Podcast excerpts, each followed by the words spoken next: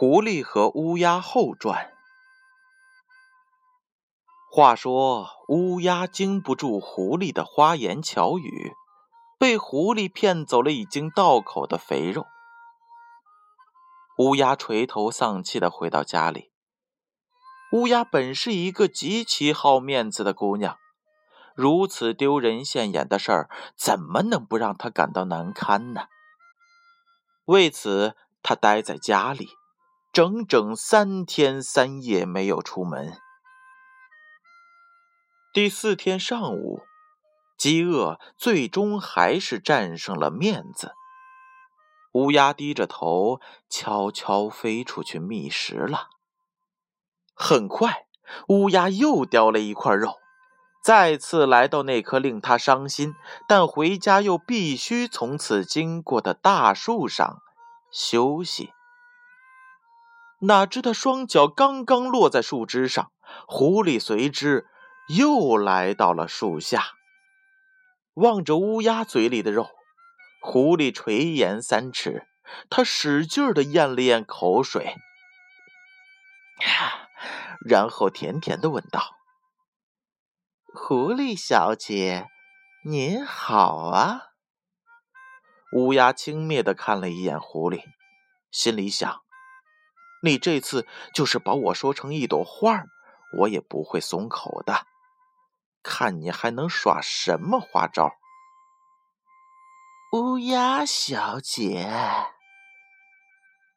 见乌鸦没有反应，狐狸叹了口气说：“哎，想必您已经知道了。”上一次我说您嗓子好，完全是为了骗您口中的那块肉。其实您的名声极为不好。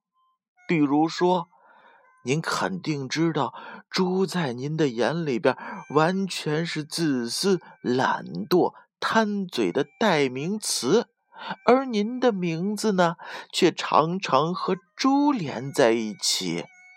这就是人们经常叼在嘴上面的话：“乌鸦笑猪黑。”这一句话说的乌鸦心里是老大的不痛快。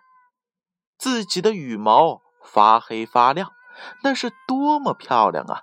怎么能和那个又脏又笨又臭的猪相提并论呢？他的脸色开始变得铁青。这时，他听到狐狸继续说道：“其实，自私懒惰也不算是什么了，只要自己能过得去就行了呗。可是，您也许还不知道，您在人们的心目当中只是一个腐朽势力、贪官污吏的代名词。”所以呀，人们在谈到你们的时候，常常用“天下乌鸦一般黑”来形容。唉，可悲呀，可悲！乌鸦越听，心里越不是滋味脸上也越发的难看起来。最后，他终于忍不住，大声的骂道。可是他的杯子还没有说出口，嘴里的肉早就掉到了狐狸的口中了。乌鸦这才知道自己原来是上当了。望着狐狸迈着欢快的步伐转身离去，乌鸦的肠子呀都悔青了。几天之后，迫于生计的乌鸦又叼了一块肉，站在了那棵树上。而狡猾的狐狸则不失时机的再次来到了树下。乌鸦小姐，您好啊！早已垂涎三尺的狐狸又甜甜的问候了一声。乌鸦心想：花言巧语、恶毒攻击，你全都用过了，这次你又有什么花招要耍？这时，就听狐狸大声的质问道：“乌鸦，我来问你，你口中一块又一块的肉是怎么来的？”怎么来的？乌鸦心想：“劳动得来的呗，谁像你一样好吃懒做、不劳而获？”我敢断定，你嘴里的肉不是偷来的，就是抢来的。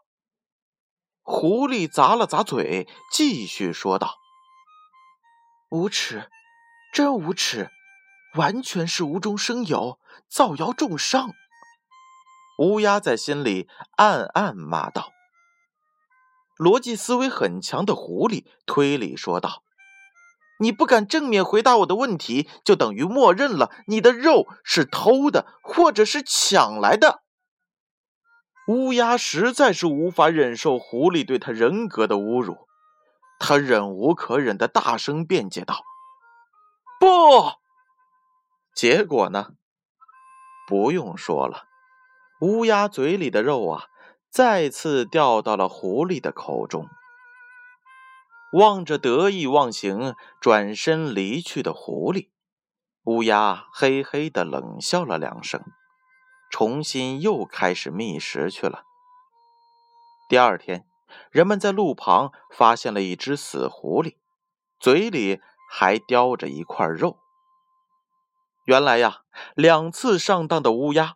为了报复不劳而获的狐狸，在最后一块肉的一边涂上了厚厚的一层毒鼠药，然后呢，自己叼着没有毒的那一边，假装继续上当受骗的样子。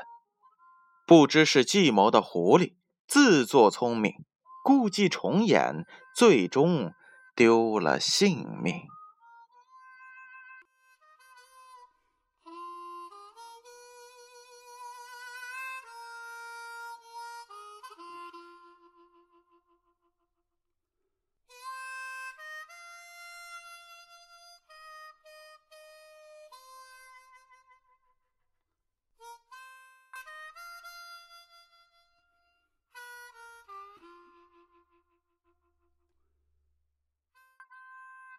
宝贝儿，故事讲完了。